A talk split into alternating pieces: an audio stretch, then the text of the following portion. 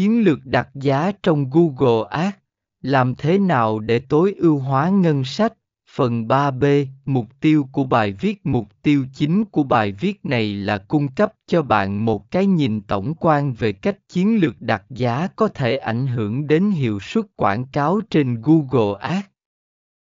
Chúng ta sẽ xem xét từng khía cạnh của việc đặt giá, bắt đầu từ việc hiểu về cơ bản, cách nghiên cứu thị